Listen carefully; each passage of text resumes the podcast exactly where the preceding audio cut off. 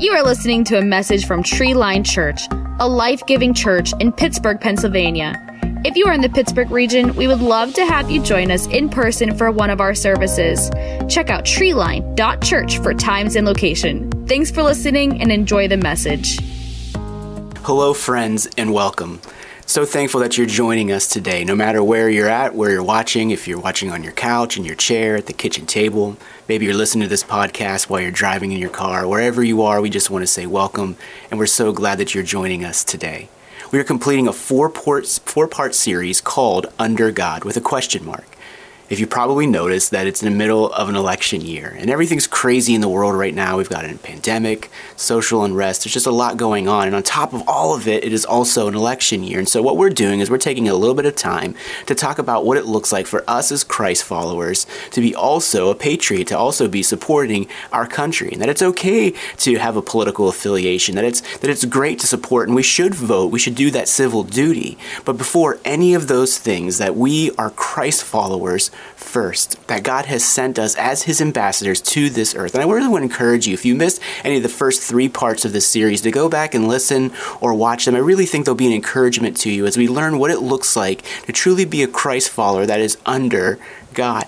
So as we dive in today, we're finishing up this last part, and we've been kind of taking apart the Pledge of Allegiance and talking about some key words or phrases within it that we've been looking at from a Christian perspective or what the Bible has to say about it. And so in this last part, we're talking about liberty and justice. And really, we're going to change those words a little bit to something a little more biblical for us. But I think you will get it, and maybe you have to put your thinking cap a little bit on to get this translation. But I think you'll really enjoy this today. And honestly, this is something that's really important for us as Christ followers.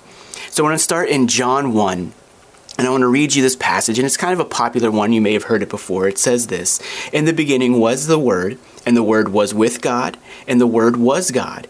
He was with God in the beginning. Through him all things were made. Without him nothing was made that has been made. In him was life, and that life was the light of all mankind. The light shines in the darkness, and the darkness has not overcome it. The Word became flesh and made his dwelling among us we have seen his glory, the glory of the one and only Son, who came from the Father, full of grace and truth. So here you see in this passage, it's actually talking about Jesus, Jesus, the Son of God, that he was the Word and he became flesh, that he dwelled among us, that Jesus was here, and that he actually came full of two things. He came full of grace and he also came full of truth. And so this is really important for us today as we talk about the person of Jesus and is that in our nation, in our country, here in the United States, that more and more people are walking away from their relationship with God or wanting anything to do with Christianity and really becoming post-Christian as a nation. For years, people embraced Jesus in this nation. And as time has gone on, that's become less and less true. Matter of fact, according to Barna Research, Right here in the Pittsburgh region, about 47 people claim to be post Christian. Well, what does that mean? Well, if someone's pre Christian, they haven't yet made a decision for Christ, or maybe they don't know. If someone is a Christian, then hopefully they're doing their best to follow after Jesus. And post Christian would be, hey, I know about that Jesus thing, but I'm just no longer interested in following after God. I understand what it is, but I had some connection to Christianity, but now they're just simply rejecting it as not true. And 47% is a pretty high number. As far as all the cities in the United States, we were about in the top third of that list. Some regions went all the way up to 63% now listed as post Christian, according to this research. And as a nation, we average about 50% uh, of our nation, of our country, now proclaiming that they, um, they know who Jesus is, they know about Christianity, they just simply don't care. Now, honestly, this is nothing new for the world. Um, Europe has been a post Christian uh, for a long time. Um, and there's still good things going on there for God. There's still people who are working to bring the gospel, but by and large, the population has moved and shifted that way. And you can really tell this is true because um, many times in Europe, when you go to a cathedral, um, people aren't going to worship, they're going to take pictures because they're there as tourists. They're not there to, to worship God, they're there to see um, something that was once done in God's name and now has become a tourist attraction instead of something where people worship and follow after God. And so this is nothing new for the world. It's just kind of the United States has joined the party and caught up to the rest of the world and has moved towards this post Christian society. See, faith in Christ has moved from being to the center of our culture and our society and has moved to the fringe. It has moved from being something that was predominantly seen as positive if you were a Christian to now some see negative or even threatening by some. It's moved from being something that was accepted and was the norm to something that's become the fringe and outside of our cultural norms and what is accepted, and honestly, something that's looked upon as being suspicious. It's a little sus, right? It's something that people just aren't sure about. Matter of fact, I don't know if you remember um, back in the 90s, there was a t shirt, it was like, not ashamed of the gospel. Uh, you know, people were trying to make their stand and profess who they were in Christ. And, and even the word Christian has become so loaded. It's become with so much baggage and weight that people hear the word Christian and sometimes they're like, man, that carries not a good connotation, it carries some negative baggage. And so you'll even hear me in messages talk about being a Christ follower or a follower of Jesus or a disciple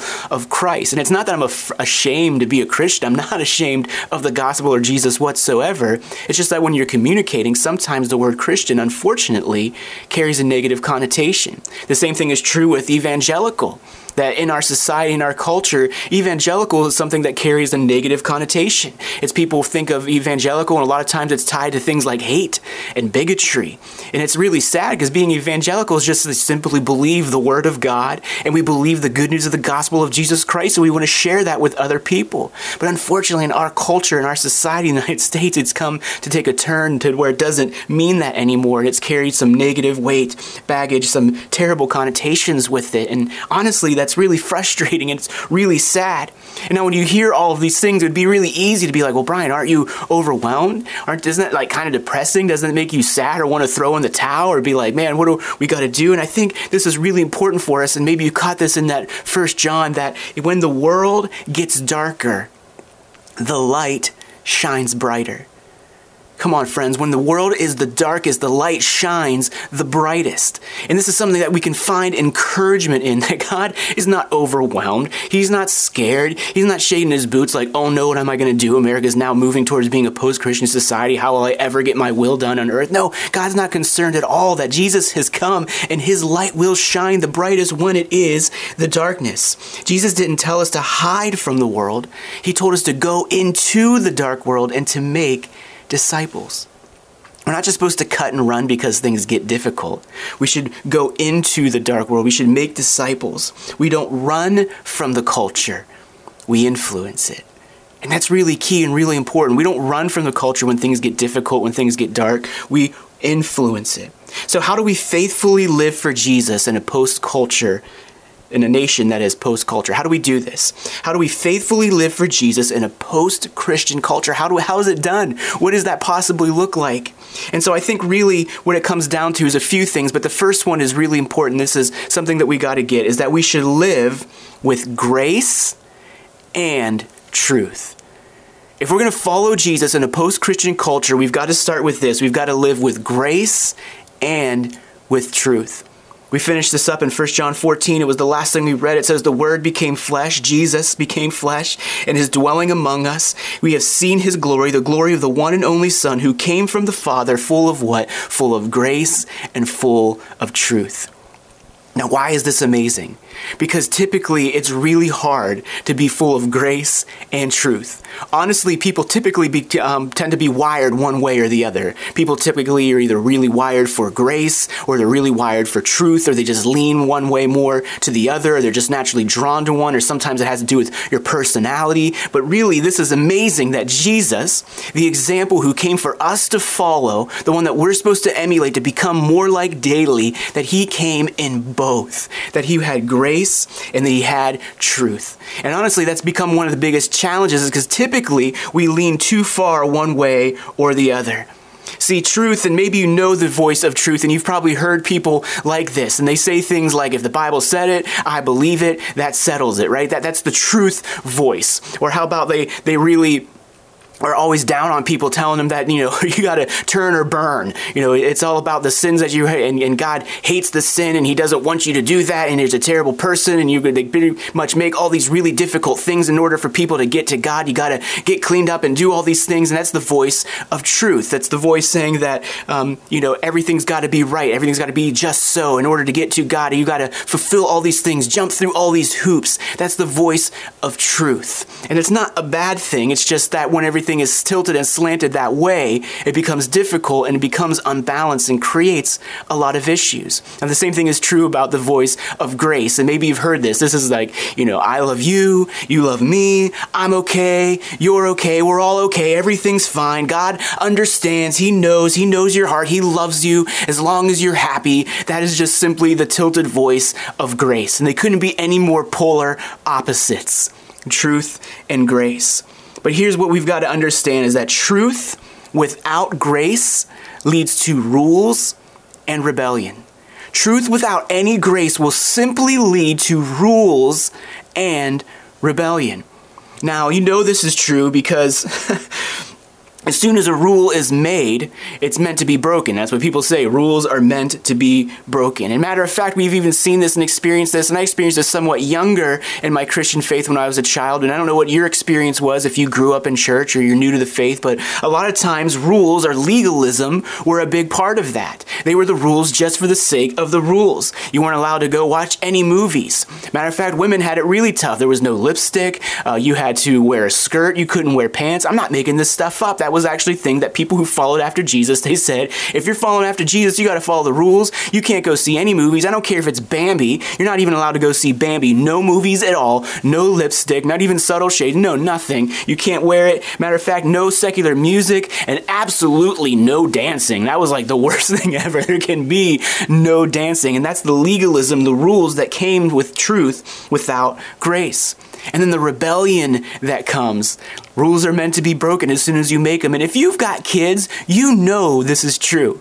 You know that um, kids know what is right and people will know what's right but they don't care right? And if you had children especially young children i don't know what it is about that like two year old age where they're really trying to test you and try you out and you're starting to lay down the rules and they begin to understand them and you can tell them don't touch this one thing. Whatever you do don't don't touch it. And what do they do? They come over look you straight in the eye and they touch that bad boy right? Because they want and then what are you going to do about it? Or if you've ever tried to potty train a kid oh come on someone you ask them a hundred times do you have to go to potty. You have to go to the bathroom. You have to go. No, no, no. And they'll look you straight in the face. No, I don't have to go. And then while they're looking you in the eye, they'll just pee their pants right there in front of you. It's like, come on, you just said you didn't have to go. Matter of fact, my wife and I, we had a funny incident um, recently we have a little dog named Maisie, little white dog. She's normally white. Um, I walked in the living room one day, and Maisie now has blue streaks on her. I'm like, wow, this is a nice accessory. What happened? I asked Christy. She's like, I don't know. And so we go into the kitchen, and our little Cora, who is now four years old, is sitting at the table eating a snack. And so I ask her, I'm like, did you color on Maisie? And she's like, no, I didn't. I'm like, just tell the truth. Did you? And she looks me in the eye. She's like, no, I didn't color on Maisie. And so we're like, well, what color is she? And she's like, blue. And I was like, wait, what color is this she? And she's like, blue. Uh, I don't know. I don't know what color she is. She realized I was like, oh, come on. This girl looking right at me, lying to us in the face that she didn't color, but somehow in a different room knows what color our dog is. Maybe she had a prophetic gift or something. I, I, I don't know. But it's just so true that we see this even in our children that without relationship, Without grace, just having rules, just having truth will lead to rebellion. Matter of fact, the quickest way to raise a rebellious teenager is simply to have rules without any relationship. See, truth is a good thing, but truth without grace coupled to it leads to just simply rules, empty religion, routine, and it can lead to rebellion. The second part is this the opposite side of the equation. Grace without truth leads to do whatever and believe whatever. Grace without truth leads to do whatever and believe whatever. Now, this is kind of a big issue because really, grace unbridled without the truth with it becomes a license to sin. It's a license to do whatever it is that we want. It's saying things like, God understands. It's your life. No one can tell you how to live it. No one can tell you what to do. No one has the right to tell you how to live your life. Matter of fact, even people who believe in Jesus can do this. It's saying, you know, I believe in Jesus, and because I have him in my life, I can pretty much do and get away with whatever it is that I want to do. And that's something that's really frightening. That's something that's really disheartening is that sometimes people can just get a little bit of Jesus, just get a little taste of him and, and make and just enough to make us feel good, but not enough to truly begin to conform us to his image. Really not enough to, to begin to change us daily. It's like Jesus becomes this add-on. It's like he's a supplement or a vitamin that we take. And it's just Jesus, you know, everything else plus Jesus, just this little bit of add-ons. It's just enough to make us feel good about ourselves. But that's not what Jesus is about. Jesus didn't come to simply improve different areas of our life. Jesus came to give us a completely new life. He came to give us a completely new life. You could think about it this way. Um, sometimes, you know, and hopefully you do this, you go get the flu shot and when you get the flu shot, where they just give you a little bit of that flu virus, not all of it, not enough to give you full blown virus. Sometimes you might have a little reaction, but it's just enough to keep you from getting the full thing. And that's sometimes what happens to us as Christ followers when we get involved in church or we do just enough in our faith to just, just get a little taste, just enough, but we don't truly experience the full thing. And that's not what God has called us to. God doesn't want us to, He wants us to completely experience Him. Jesus came to give us a completely new life. He's come to free us from the old life that has held us back. He wants us to live free and completely experience everything that God has for us. Grace without truth also leads to relativism.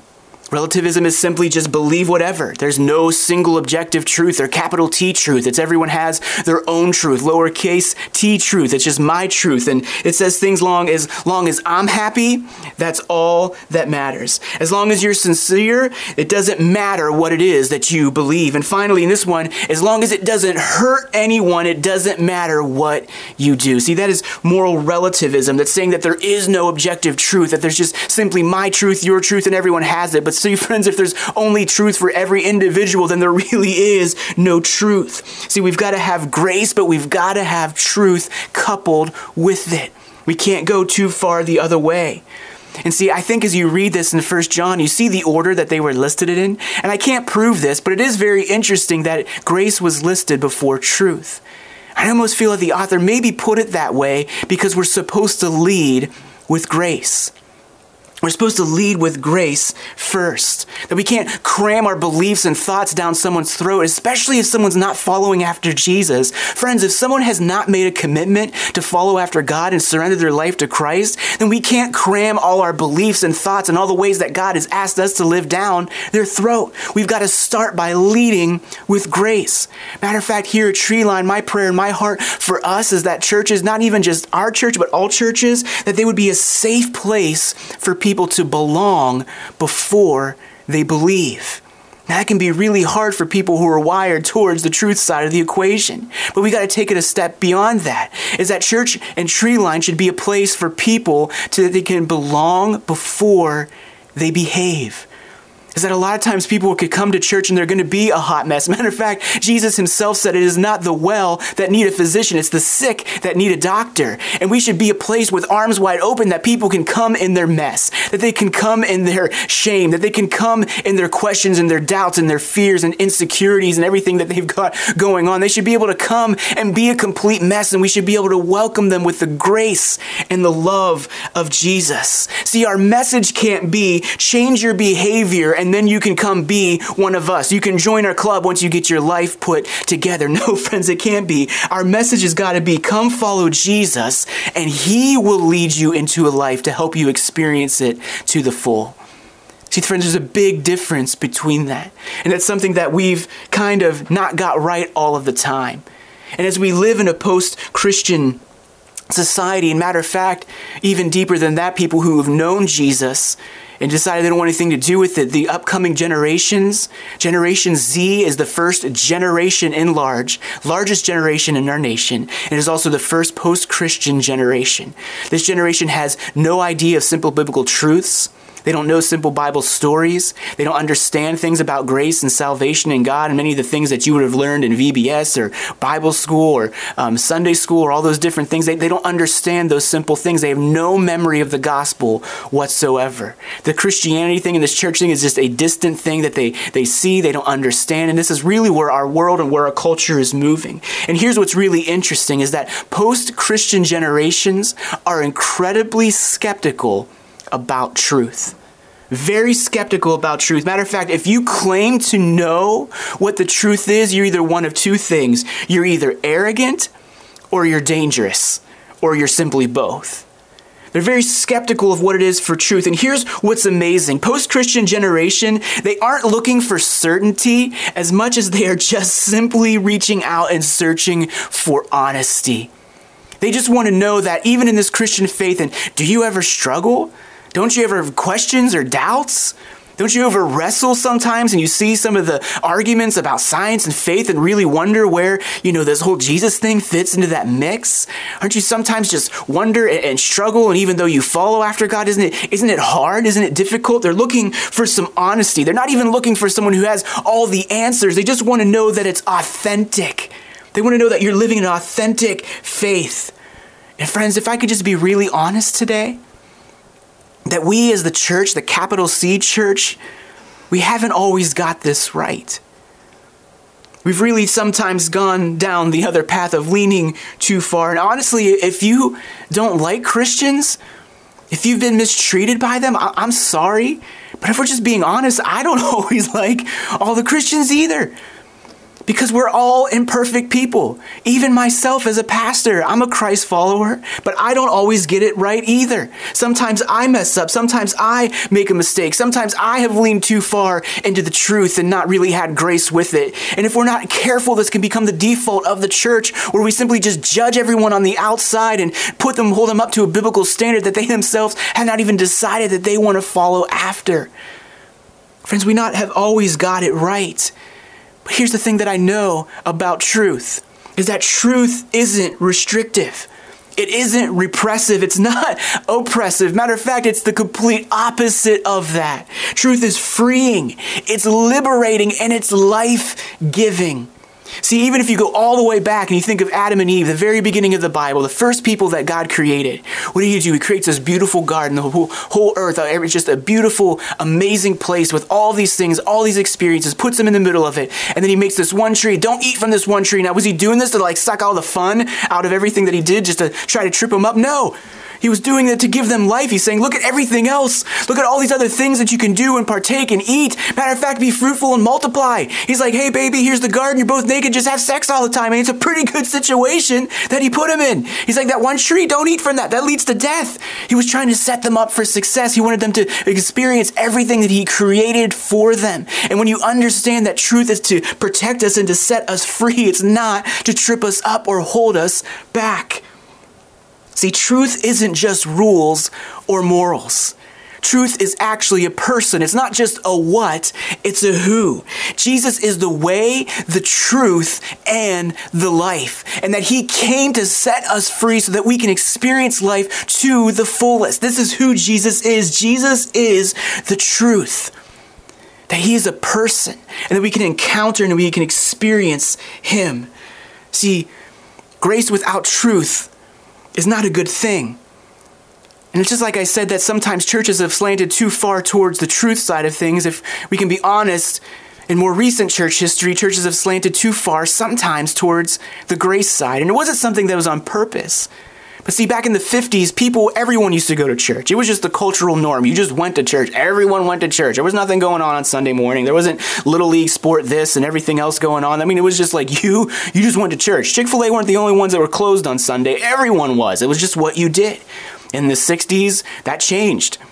People were liberated, became free, the hippies, the drug movement, free sex, all of that kind of stuff. Everyone was just kind of stoned through the 60s, and people stopped coming to church. And in the 70s, they figured out, hey, people aren't coming back to church anymore. So in the 80s, what they began to do is try to find a, a way for churches to become more relevant. In the 80s and 90s, and there was a movement towards churches becoming more relevant, preaching the gospel in a way that was relatable, that people got excited about. And I don't think it was intentional, but then it became something that became a little bit more of a movement towards the grace side of the thing when we weren't really proclaiming the truth and we didn't want to offend anyone. We didn't want to stick out or rub against the culture. We didn't want people to feel like they weren't loved and accepted. But then it became this slant towards just the grace side and this desire to become the cool church. And that's not our desire whatsoever. But I, I think that what we've got to understand is that people are searching for cool.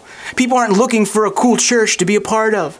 If that was the case, all this post generation and all these generations coming up that are not doing anything with church, all we'd have to do is set up a cool environment and they would be there. But that's not what they're looking for. They're not looking for a church that's cool. They're looking for a Savior that is real. They're looking for a Savior that is real. They're not looking to have all the answers. They just want to know that people are authentic and that there's a Savior who actually cares about them, that loves them, and friends, that is relevant to their life.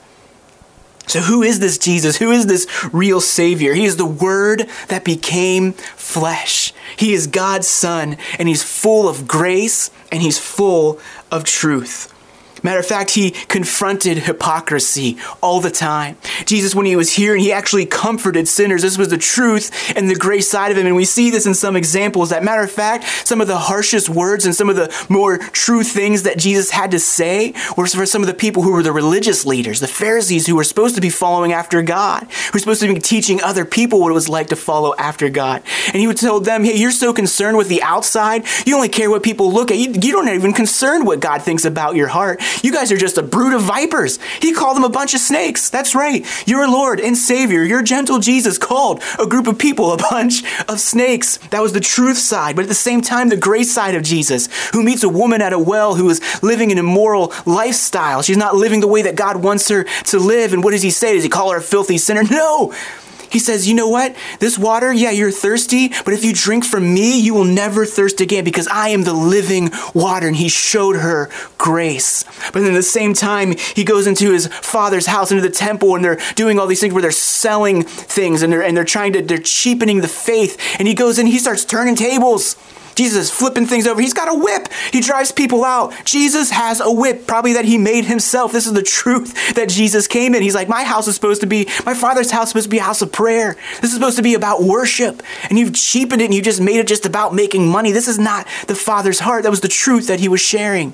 But in the same time that he had grace, that he invited a tax collector to come into his life, someone who was a criminal. And he comes over to his home and invites him on mission. Let's go change the world together. That's the grace that Jesus had the truth that he had, that he called out duplicity, hypocrisy, that he absolutely hated pretenses. That's who Jesus was. But at the same time, the grace that he had, that he loved the outcast that he touched the untouchable, and that he reached out and befriended the sinners, the prostitutes, the tax collectors, the cheats, the criminals, the grace side of Jesus because he displayed truth and grace so wonderfully probably the most popular story of Jesus really walking in this and displaying truth and grace in full display is the story of there's a woman. She's caught in the act of adultery. Caught in the act. Not like, hey, we heard about it. They literally catch her in the act of adultery. Yeah, that's right. We don't know what happened to the guy. He somehow got away, but the woman, they get her, they drag her out. The law at that time, according to Moses, said that she should be stoned to death. So they drag her out, probably partially clothed, bring her to the street. They draw a line. Here's the line. The law says she's supposed to be stoned to death. Matter of fact, Jesus, what do you say?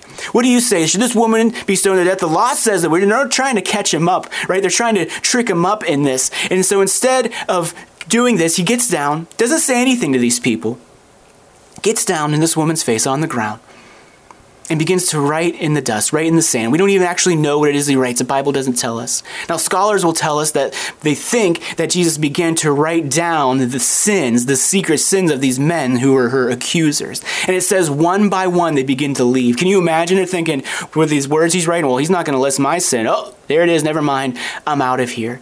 And so, as each of them leave without Jesus saying a word, he looks at this woman. He says, Where are your accusers? Do none of them accuse you? And she says, Not one, Lord. And he says, Neither do I. Then he says, Go sin all you want, just don't get caught anymore. No, that's not what Jesus does. He now brings the truth side of the equation. Now that he offered her grace, he says, Go and sin no more. Don't do that anymore. Jesus is this perfect display of truth and grace. That when there was a line drawn that said it was all about the truth. Jesus was willing to cross that line. And every time that religion drew a line, Jesus was willing to cross it. Jesus was a line crosser. You know why he was willing to cross those lines? It was because there was people on the other side who needed to receive grace. Friends, we don't draw lines to keep people out. We cross lines to bring people in. And this is that balance of truth and grace that Jesus offered to us. I think back to some of the people that I've had to encounter, and, and honestly, it's frustrating sometimes being a pastor. I love what I do, but it's like anytime someone finds out that you're a pastor, they just, many people, if not most people, just don't feel comfortable being themselves anymore. It's almost like the principal effect, or like the boss shows up on the job and everyone's got to be on their best behavior. It's like, oh, Brian's a pastor, you know, and they let a swear word out, like, oh, sorry, pastor. It's like, you know, as I'm going to judge them and send them straight to hell.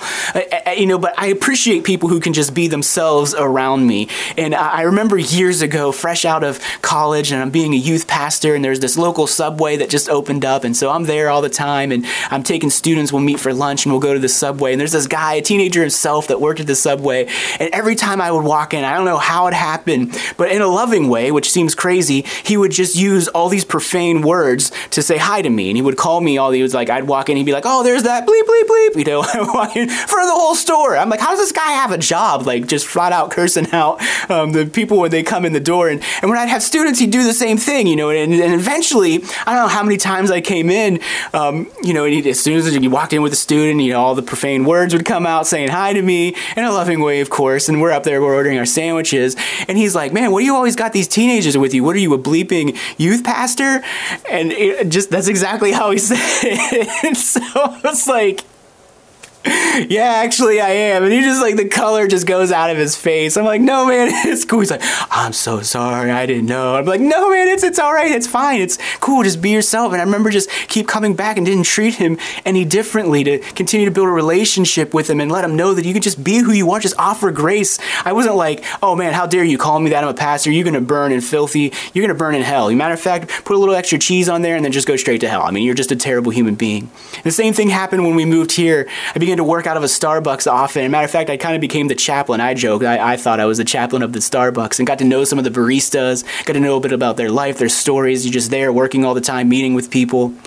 And there was this one who got to know that, hey, was part of Treeline Church and would invite them to come. You know, we would hang up our flyers for our interest parties and the things that we were doing. And she's like, I can't ever come to that church. If I step foot in the church, the church would just catch on fire. I'm just, I, am you know, I just can't. I can't come there uh, at all. And so the time went on, and um, I walked in the one day, and she's just like making this face at me, like as I'm in line ordering. I'm like, man, what's going on? And so I get up to order, and she's like, um, so I kind of went on your church's website and I didn't realize you were the pastor.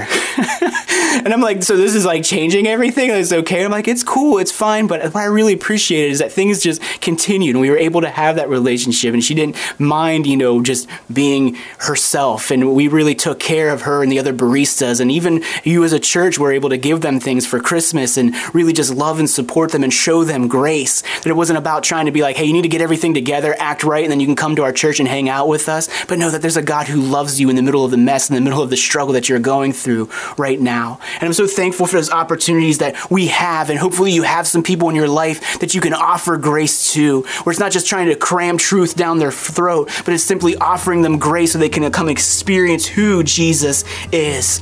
And friends, if you have walked away from the faith and maybe you, you identify with that post Christian number because you say that percent, I'm one of them. I'm one of people who have walked away, or maybe you're on the edge of saying, I'm just not sure if this organized religion, this Jesus thing, the Christianity, I just don't know if it's me. I just don't know if I can't do it anymore. And I don't know what the reason is. Maybe it was parents who you had who really were all about Jesus and church all the time, but then they just didn't live a life that really modeled it well for you. Or maybe you had a leader that you really looked up to, a Christian leader that failed or let you down in some way and it hurt you and it just turned you off to it. But here's what we've got to get to is that people who walk away from Christianity, people who walk away from Jesus, they are rejecting a watered down, distorted view of Christianity. And if you could truly see Jesus for who he truly is, I truly believe that you would want to follow after him. If you could see who Jesus is, you would really want to follow after him. See, we are imperfect people. We are going to mess up. We're going to make mistakes. We're going to let people down. We're going to fail. Even as a pastor, even as a Christ follower, I'm going to fail people. I'm going to let people down. But Jesus will never let you down. He will never fail you. He came full of grace, a grace that was scandalous, that was undeserved, that was irrational. This lavish grace that Jesus showed us, even going to death on the cross. We didn't deserve his forgiveness. We didn't deserve his love, but that's the grace that he had. And then the truth that he also has that he come and he wants us to experience all the truth that he can give us a completely new life, that he wants us to have truth not to oppress us, not to drag us down, not to restrict us, not to take all the fun and joy out of life, but the complete opposite so that we can experience life to the full, so that we truly experience all that God has for us in this life. Friends, we have to model it just like Jesus did. Jesus came in grace and he came in truth. As we're following after Jesus, we've got to have both. Would you pray with me? Heavenly Father, I thank you. Lord, I thank you that you sent your son Jesus to us, who was full of grace and full of truth. God, that you offered us forgiveness and love, but then we experienced the truth that you are. And God, that we don't have to be sus- suspect or suspicious of truth, but we can know that you came to give us truth so that we can experience life to the fullest. Lord, I thank you, Jesus. I thank you for the love that you have for us. I thank you for the forgiveness that you showed us and the truth that we're learning to live in your grace. God, I pray that you would help us just like you demonstrated grace and truth so beautifully. God, that you would help us to do the same. God, that we wouldn't just come in like a wrecking ball with truth. God, even though something might be true biblically, but that we would lead with grace. And God, that we wouldn't get so far on the grace side of the equation that we wouldn't forget to bring truth to the table. God, an understanding that truth is freeing and liberating. Lord, I thank you, Jesus. I thank you that you are with us, that you are for us. And no matter what we face, no matter what we go through, Jesus, you will never leave us, forsake us, or abandon us. I thank you, Jesus. Friends, if you're watching today and you've never said yes to a relationship with Jesus, or if you're watching or listening today and maybe at one time you were following after Jesus and maybe you identify with a little bit of what I'm talking about and one time we're following after Jesus and now you're not anymore. I want to give you the opportunity before we go today. Matter of fact, the Bible tells us today is the day of salvation. Don't wait, don't put it off till tomorrow. So maybe you feel that tug on your heart today that today is the day that you need to surrender your life to Him, to stop trying to do it on your own, but to accept the grace that God has given you. That you don't have to have it all together. You don't have to have all the answers. You don't need to know all the things and all the scriptures and know what are those songs that they're singing. No, you don't need to know all any of that. You just simply need to be able to come and surrender and be like, I need Jesus in my life. I can't can't do this on my own anymore. So if that's you today, I want to give you the opportunity just to repeat the simple prayer after me and surrender your life to Jesus. Just repeat after me Dear Jesus, I believe in you. Thank you for giving your life for me. Come into my heart. Forgive me of my mistakes. Fill me with your spirit. Help me to follow you all of my life. In Jesus' name, amen. Friends, if you prayed that simple prayer and more importantly, you believed it in your heart, you made the best decision you could have ever made. Matter of fact, the Bible says that when one person, just one, makes a decision to follow and surrender their life to Jesus, all of heaven is rejoicing and throwing a party in your honor right now. So if you would let us know that you made that decision, we want to come alongside of you and help you make some next steps to become a lifelong follower of Jesus. If you would send the word rejoice to 97000, we just want to come alongside you, pray with you, thank you, and just help you and be a support to you and celebrate the decision that you made to follow after Jesus. Friends, we're so thankful that you joined us today. If you missed any of the first three parts of this series, really encourage you once again. Go back, take a listen, take a look. Really believe it will be encouragement to you during this election season as we look what it looks like to live under God as a Christ follower in this climate and culture that we're living in today. Thanks again for joining us. We look forward to connecting to you real soon. Thanks for listening. If you would like to connect with us or learn more about our church, please visit us online at treeline.church or on social media. Our mission is to see family trees changed by a lifelong relationship with Jesus. We hope you can listen or join us next week.